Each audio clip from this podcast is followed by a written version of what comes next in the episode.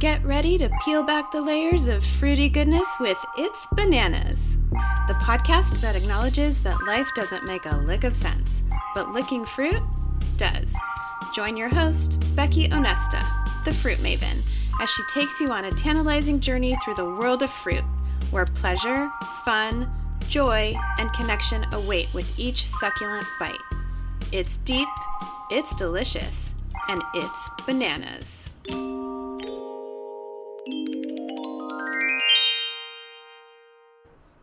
Hi, everyone. Welcome back to Snack Time here on It's Bananas. This is Becky, also known as the Fruit Maven. Today, we're going to dive into what's on my mind and what's on my table. But first, I feel like I need to give you a little update on last week's fruit tasting. It's not like it was a big cliffhanger or anything. We tried the Picasso melon. I thought it was okay. Overall, gave it a 3.5 out of 5. But then I found this week that I kept going back to it, which surprised me. So I don't know. I just wanted to let you know that I ended up liking it quite a bit more than I thought I was going to.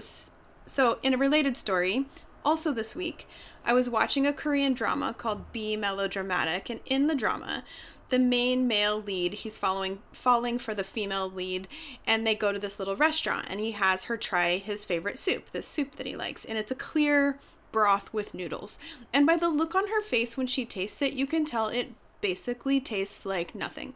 She starts to reach out to add things to the broth. And he stops her and says, No, no, no, just leave it like that. I promise you, later tonight, you're going to dream about this soup. It seems like nothing, but you're going to want it. And then the next day, you're going to want it. And then the next day, you're going to want it. And in the drama, it's really cute. It's like a little bit of a metaphor for him, I think, because he thinks he's a little bit boring, which is not ultimately true, in my opinion. But that is how I ended up ultimately feeling about this Picasso melon. It was mellow, and that ended up being what I wanted more often than not this week. So I feel like maybe I gave it like it didn't fair I didn't give it a fair shake in its first tasting. So I just wanted to make that right in the fruit world and with the audience. I liked the Picasso melon more than I thought. So, with that critical information revealed, let's get back to this week. I'm very excited about what's on my table today because it's not one, not two, but three different varieties of the very same fruit, which is essentially my very favorite thing trying the same thing in multiple different versions so I can compare them with one another. I've only had one of these before, and truth be told, I thought it was just okay to be sure. I've never had the other two, and I've heard from a lot of people that the other two are much better, so we shall see. This fruit is a native of Central America and Mexico, and in Spanish is called the pitaya. In Asia, this fruit is called the strawberry pear, and in the US, it's called the dragon fruit. Comes in three different types that I know of that I have here today. Pink on the outside with white flesh on the inside is the most common type, and that's the one I've had before. Then there's one with pink skin on the outside that has pink or red flesh on the inside. And then there's one with yellow skin on the outside and white flesh on the inside. I did see online that there is a yellow skin on the outside with a light pink flesh on the inside, which looks pretty cool. That may be something new that a farm somewhere is trying to create. I'm not sure, which I'm for. I am always for any fruit that has pink on the inside as a rule. So, with any of them, when you cut them open, they have these tiny little black seeds that look like polka dots. They're all spread out, which is part of why I really like them. They are so pretty. I should tell you, I am also, in fact, wearing two slices of dragon fruit as earrings today, which is pretty cool. I found them at the farmer's market last week. Somebody there takes various types of fruit, slices it up, I think dehydrates it maybe? I'm not sure. And then shellacks it or something. I'm not i don't know exactly what they do but they are very cool. So i am wearing dragon fruit while tasting and talking about dragon fruit. And um, they also look like polka dots. I happen to love polka dots. My bedspread has them. My rug in my living room has them. I have a bunch of shirts that have them. In fact, last year I was wearing a black shirt that I have that has multicolored polka dot sleeves and a coworker told me that I look like a birthday cake, which I'm not sure that was a compliment, but whatever. We're going to take it as a compliment today because I dress more for fun than I dress for fashion. So, polka dots, it is. Back to the fruit. One of these fruit, the yellow one, which is called the honey dragon, it has a specific name because it is branded and distributed by a company called Frieda's. They are not sponsoring the podcast today, but I want to talk about them anyway because today's theme is about powerful or quote out of control women, and the founder of Frieda's is a pretty cool example. Frieda's is a produce distributor that imports unique fruit and rebrands it under their own name, which is a bit different than the proprietary fruit being cultivated and branded by a farmer that we talked about last week. As far as I know, Frieda's doesn't cultivate their own, grow or cultivate their own fruit, they brand imported fruit. Frieda's was started by Dr. Frieda Rapoport Caplan. She was the first woman in the US to own and operate a produce company back in 1962 when the industry was completely male dominated. She was located in Los Angeles. She happened to like to sell the more unusual items and would import them from around the world. One of her biggest claims to fame is that in the 1960s, she imported a load of Chinese gooseberries from New Zealand to the United States.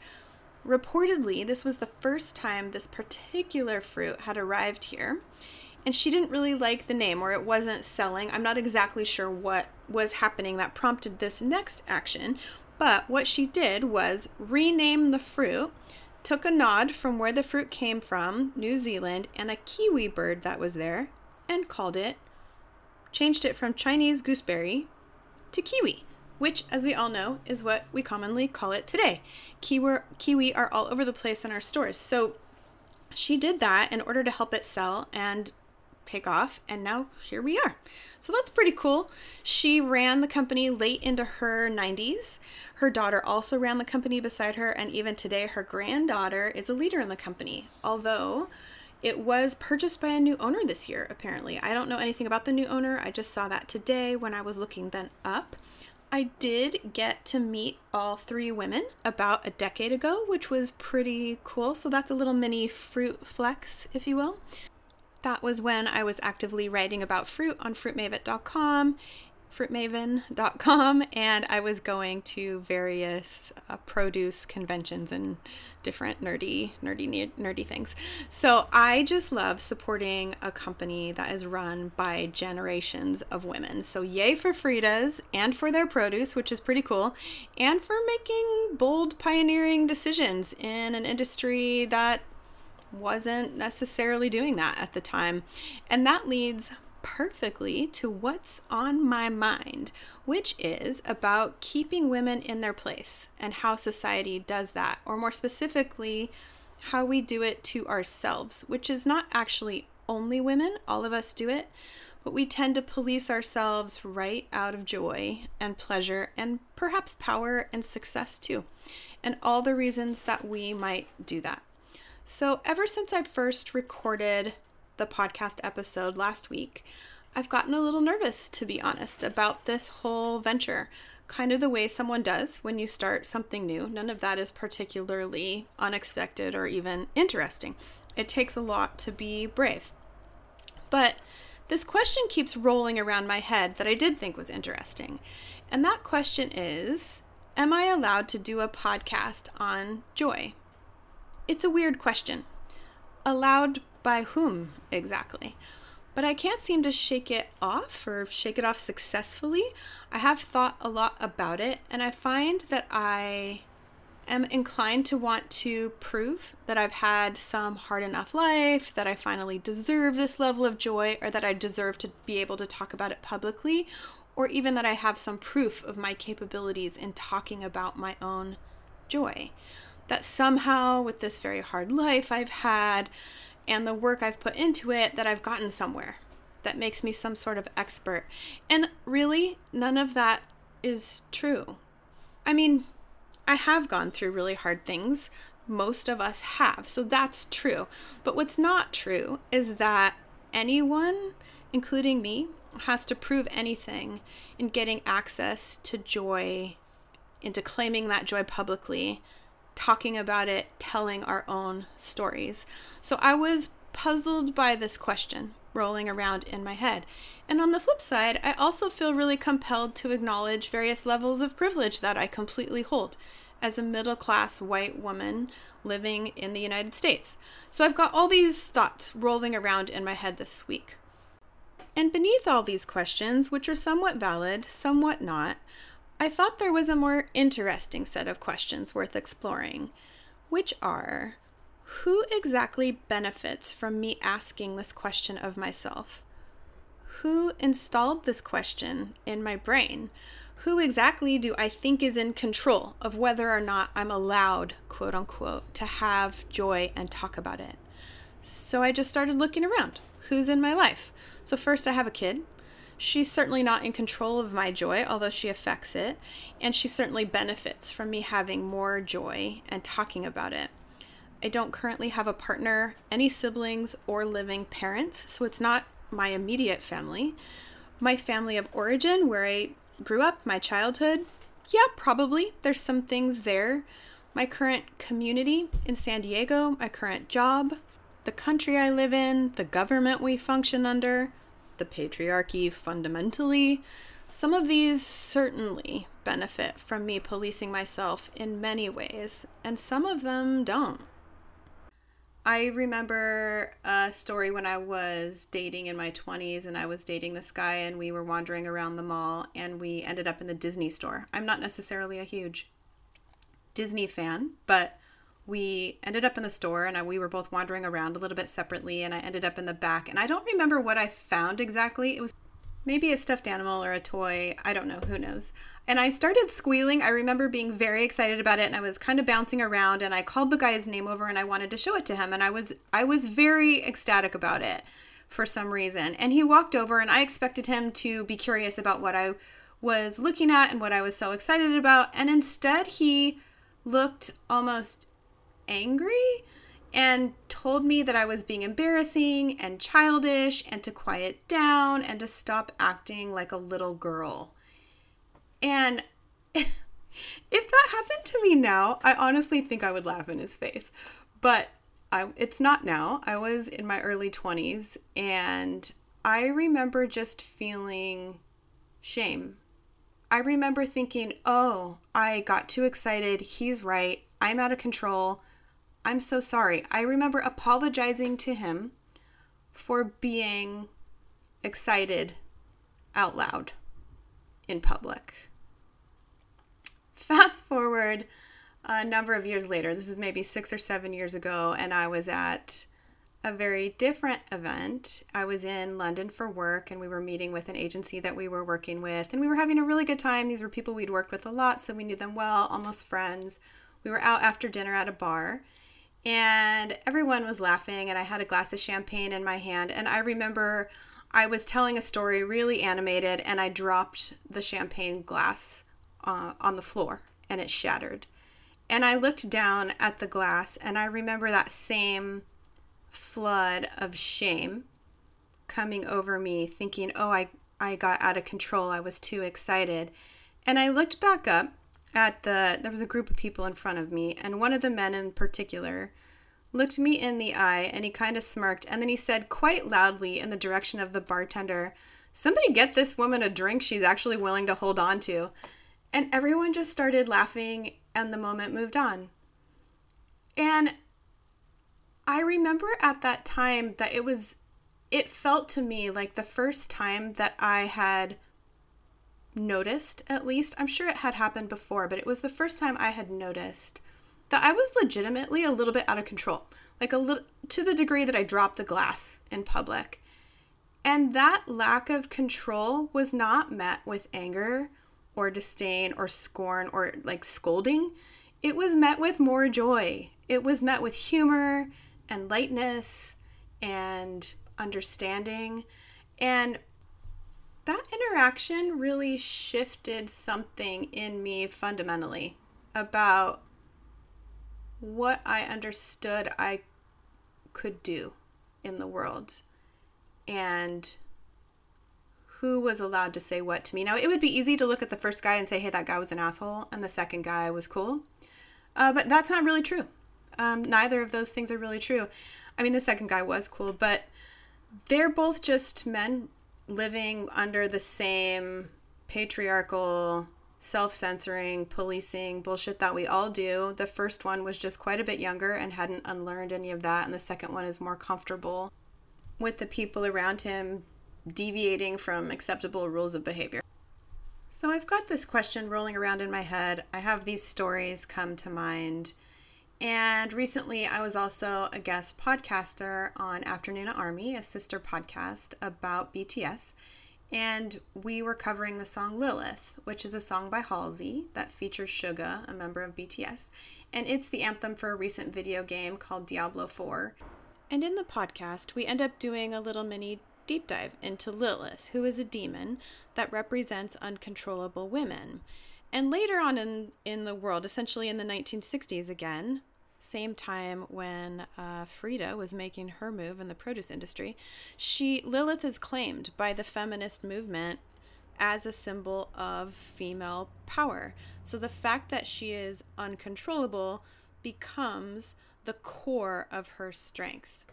And I bring that up because I have I have this nearly absurd, absolutely bananas question rolling around in my head about what I am allowed to do. And the reason that is happening is due to an immense number of factors that have gone into controlling women for a very, very long time. Some of those are personal, some societal, some fictional. But I mean, it's absolutely bananas that I am wondering if I'm allowed to do a podcast on fruit and joy. Of course, I am allowed to have joy, and I am allowed to say it out loud. Joy and pleasure and fun are qualities that are outside of our worthiness or earning or ability to or our value in this world. I truly think they belong to everyone. So I'm not, here's the thing I'm not necessarily going to be able to resolve the extreme combination of factors that feed into my habit of silencing myself all before I need to record the next podcast episode, which is happening right now. But here's what I can do and what I why I thought this was worth talking about. I can take this relatively absurd question, this box that I sometimes often stick myself into, and I can ask just enough questions without even necessarily needing to answer them all that I can cut a little crack in the box. Those questions can just give me just enough space. Is this true? Who benefits from this? That I can wriggle my way out of this box and record a podcast or do the thing that I want to do that I think I'm not allowed to do, whatever that may be. I can step further into being out of control if that is what we are calling excitement, joy, pleasure for women. I'm finding that I am hesitating to to say it specifically for women uh, or women presenting folks in the world, and and here's why. So I do think that it applies to everyone, and I do think that these situations harm everyone. But here's the reason I think it it applies differently to women. I can just imagine that if that, let's go back to that date I was on in my 20s. Um, let's say we left that store and we're walking down the mall and we end up passing some sports store and some guy lets out a squeal because they've got some jersey of the the football player that he's really into. I just have a hard time believing that that guy would have felt the screaming jersey lover was being inappropriate. I could be wrong. Maybe he would have thought that. But there are, in fact, very different rules about what who is allowed to do what and who is allowed to have what kind of joy, what kind of fun, what kind of pleasure in this world. So I'm going to stop shying away from that. I acknowledge that it harms everyone, that that all of us put ourselves in boxes and that there are ways in which women's pleasure is silenced more. So, what do we do now? Well, first of all, I'm recording the podcast. Yay! Be excited with me about that. Uh, and I'm going to keep recording podcasts if you keep coming back and listening. So, thank you. But also, and I thought of this metaphor today and I'm really excited about it. We're going to take this box I put myself in, this absolutely absurd box of bananas, and we're going to toss it in the compost pile. You should probably ask me if I know how to compost. no, no, I do not. The answer to that is that I do not. But I do know that you take your scraps and you put them in a closed space and then they become fertilizer. And here's, you may be thinking, let's just throw it out. Let's just throw this whole system out. And I would love that. But the reality is that we can't. None of the issues that I just touched on are going to get resolved before I want to do the next thing that I want to do. They're just not. So while I know we have work we need to do to push back against a lot of these systems that constrain us, that we participate in to constrain ourselves, and taking actions uh, around joy does that. I really feel like it credibly does on an individual level. But the truth is, this is going to rise up and stink again. This issue isn't going to go away. This idea, am I am I allowed to do this or that? So when it does, when that smell comes back, uh, I can take a look at this box of bananas and I can decide at that point do I have enough additional tools, information, scraps, whatever it is that I that this is now a fertilizer that I can use to grow something more beautiful? Or at that point is this now just a box of rotting filth that i can that i can successfully completely get rid of? I don't i don't know the answer to that yet. Uh, and i'm okay with that. I don't have to because just doing this is enough for now. Asking questions that open up cracks moving th- through giving myself space to move into a different place to do the things i want to do and to let the rest just sit on the side until i have more tools at my disposal so, those of you that know how to compost are probably sitting there thinking, yeah, that's not really how composting works. We're just going to have to roll with me on the metaphors. We're just going to roll with it. That's what we're going to do. And I probably will learn composting because I actually want to. Speaking of, uh, I probably need to get back to the fruit that's on my table before it starts to compost. So, let's eat some dragon babies. Okay, sorry. One last thing before we start to taste those little dragon fruits. I want to note that tasting fruit isn't necessarily about practicing joy, although I am planning to enjoy tasting these immensely. But we may try fruit that we don't like at all, which is may or may not be a joyful thing to do. But I do it this way to practice connection actually, to connect my mind, my heart and my body with the outside world in a really simple way. And by practicing this and growing these muscles and paying attention, that's how I make way for liking what I like, expressing it however I want, and realizing more connection and, of course, joy. So, here we go. I've already described the color of these pretty little pitaya or dragon fruit, and I'm particularly smitten by the pink one that's going to be pink inside because it has these gorgeous curly leaves on the outside that are really dramatic. I'll post pictures or a short video on Instagram so you can see the but they're really curly. Um, the other pink one just has little leaves that are kind of starting to form without any curl, and then the yellow one just has nubs it doesn't really have any leaves at all. They're all oblong in shape, kind of like a little mini football. And they range from the smallest one, the yellow one, being about maybe half a pound, to the largest curly cube pink one being a pound and a half almost. I actually weighed it. It was just under a pound and a half. So it's pretty big and kind of heavy. So let's cut into them. Oh, okay, so they're pretty easy to cut. I'm cutting it the long way. Just a touch more difficult than a melon. Maybe in between a melon and like a butternut squash, somewhere in between as far as how hard it is to cut. And oh my gosh, they're so cute inside. So the, let me set down this knife.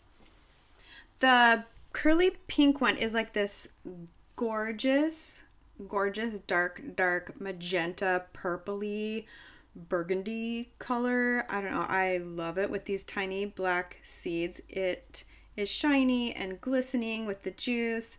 And then it's got the pink outside and the curly cues. Mm, this, I think, might be the prettiest fruit I've ever seen. So then the other one, the other pink one on the outside is white, almost a gray or translucent whitish gray. And then again with these tiny, tiny black speckled seeds all over. And then the yellow one is kind of interesting. So the inside is white again, but it's far more translucent. It's not as solid white. And the seeds are quite a bit bigger. These almost remind me of nigella seeds or black cumin. I don't know if you've ever had that spice, but they're these just like tiny or not I mean they are tiny but not compared to the other ones which are quite little and maybe unnoticeable. I feel like these are going to be noticeable when I eat it, maybe even crunchy. Like a kiwi, I guess. Although kiwi they're in a, a specific pattern whereas this is all spread out throughout the fruit. So appearance, I'm I'm giving these a 5 out of 5. These are I don't these are stunning. I don't know how you could find a more attractive fruit than these. They're very cool, they're surprising they're beautiful. Even the yellow and white one, which is the least pretty, is still completely amazing. So definitely five out of five. Okay, let's go for aroma. Mm, the yellow one doesn't really smell like anything. The pink and white one smells slightly like maybe grass. Oh, the magenta one smells more maybe a bit like a melon and a little bit of lemon. Yeah. Okay, let me just say every time I pick these up, I'm reminded like they do look like little dragon babies, and it makes me feel like I'm Daenerys Stormborn. Did you watch Game of Thrones? Khaleesi. I love her name. I don't. I can't repeat it. Daenerys Stormborn of House of Targaryen. First of her name. Blah blah blah blah blah. Khaleesi. Um. so I'm not her, but I might, I'm to cosplay her during this little tasting today. Because she is a fun, fictional example of a woman who is strong, powerful, and arguably out of control at times in a very badass way, and I am here for it. Although I guess she didn't really eat her dragons, she raised them like a mother, and I'm gonna eat mine, but whatever. We were just playing. It's my game. We, I can do whatever I want. It's my game. Although, actually, we should probably talk about the name of this fruit more thoroughly because it isn't actually named after dragon babies like I am referring to it. It's more like dragon sp- spitballs. I, uh, here's the story. So, this is another fruit that was renamed in order to get people to buy it. I learned this from a local San Diego company called Specialty Produce. Uh, so they have a fruit encyclopedia that's pretty exhaustive. And according to them, when the name of this fruit was changed, apparently, and I don't know how long ago this was, apparently an entire legend was created around the fruit. So there's a fire breathing mythical dragon that would go to battle. And when the dragon would breathe fire, the last thing that would come out after the flames was a dragon fruit. So, when the dragon was killed, then the fruit would be collected and presented to the emperor as a symbol of some kind of victory. So, these are prize dragon spitballs that we are tasting today. Uh, so, let's talk about the texture of our dragon spitballs. The texture, so when they're ripe, they should have a little bit of give to them, kind of like a ripe avocado. If they are hard, then they are not ready. You can leave them on the counter to ripen or in the fridge, the fridge will go a little bit slower. So I am using a melon baller to scoop into each of these and they are there's a lot of give. They are a lot like a melon actually. They're very easy to scoop out and then I'm going to use a toothpick to eat it. I'm being a little bit extra today because this fruit is a bit extra. And then I'm going to take a bite of each one. I'm going to try to go from the least, well, what I believe is going to be the least sweet to the most sweet. I don't know for sure. And I'm going to pause in between so that you do not have to listen to me chewing because this is not a, supposed to be an ASMR type of podcast. So let me try this first one. Okay, it has the texture of of a pear with a bunch of little crunchy seeds in it, but the seeds don't bother me at all. In fact, I I kind of like it. I'm sort of surprised I didn't like this the last time I tried it. It tastes a little bit like a very, very mild kiwi. It's got the tiniest bit of tart, but not really. Like I find kiwis to be quite a bit more tart than this. Little bit of lemon, little bit of a melon vibe, but it's very, very mild. I mean, all of these flavors I'm saying are a bit dramatic for what's actually happening. Okay, so now I'm gonna try the magenta one. Oh, so I don't, mm, I don't really like this one at all. I expected this to be considerably sweeter. I think this feels more like a memory's coming back. This feels more like what the one I had a long time ago tasted like. It's almost a bit like grass to me. It does have a little bit of a tart or a sourness to it, but I don't care for it along with that grass flavor. The texture is really similar. I like the first one quite a bit better. Okay, now we are going to try the honey one where it's got these big whopper of a seed in it. Oh, dang. Okay, that is quite a bit sweeter. That's almost like a completely different fruit. I'm not going to lie. So the texture is the same. The seeds are bigger and they are crunchy, but they're really pleasant to eat. I I'm like very excited about this. I do not normally like fruit that has seeds in it where you're supposed to eat the seeds, like passion fruit or kiwi or any of those, but I'm really liking these seeds. The seeds have like this really cool crunchy taste texture, almost like pop rocks, but not as dramatic in your mouth. This one has a much sweeter, more exciting flavor, far more tropical tasting. It's called Honey Dragon. Let me see, do I feel like it tastes like honey? So I do. I feel like they nailed this. The name of this is Honey Dragon, and it definitely tastes. It's got this tropical vibe to it with this really nice, mellow honey flavor. At kind of at the end. Wow, I I am shook right now. So I expected to love this magenta one. And I thought I was, and I don't ever want to, I don't even want another bite of it. It's not like it's horrible. Okay, I'm being dramatic, but I, like, of these three, I do not want to eat that one again. The white one with the tiny seeds that I'd had before, I actually love. Like it's very mild. It's not I like it's just pleasant to eat. I would happily put that in a fruit salad or something. And then this honey one is blowing my mind. It is crazy delicious. I really really like I have a feeling I'm to turn off this podcast and go eat the rest of the entire thing. It's also the smallest one, but even if it wasn't, I don't know, I might eat the entire thing anyway. So texture overall, I'm to give these all a 5 out of 5.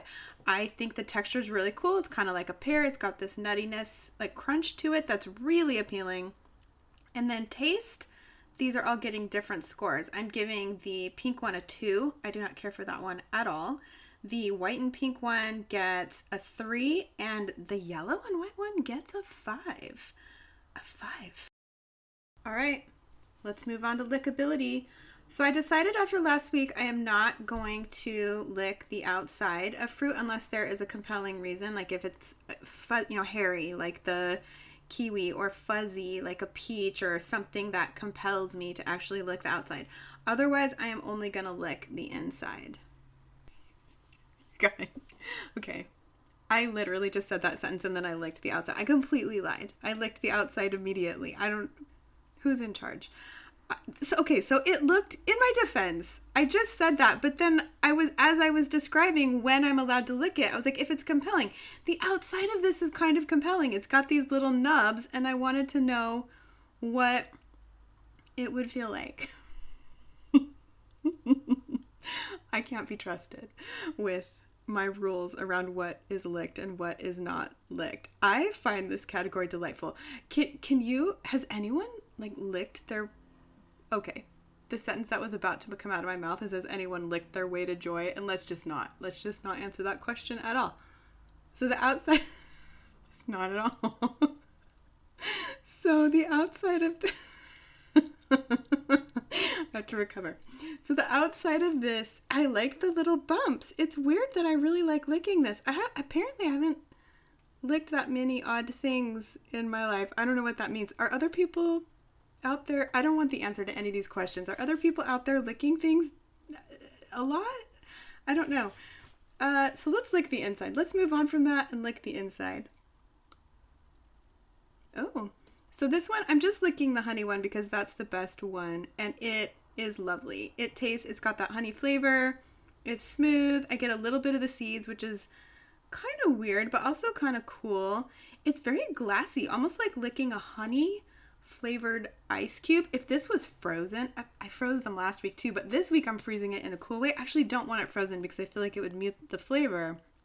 But like I said, it's a little translucent looking. So it feels like I'm licking honey dipped ice cubes or glass.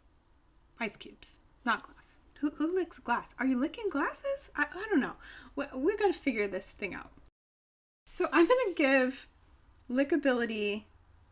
I don't know if I'm going to say it's a five. I feel like there's going to be better lickable fruit out there. I'm going to give it a four because it's very lickable. The seeds are slightly eh, annoying in the lick in the licking, but pretty good. So overall, I'm going to give the dragon fruit a combined score of a 4 out of 5 because I feel like these were a delight. So that's a wrap on this week's episode of It's Bananas. I hope you enjoyed our snack time learning about our little dragon spitballs here, or the dragon fruit, pitaya, or strawberry pear. Thanks for joining me, and I hope you find some places to be a little bit out of control. Until next time, I apple you.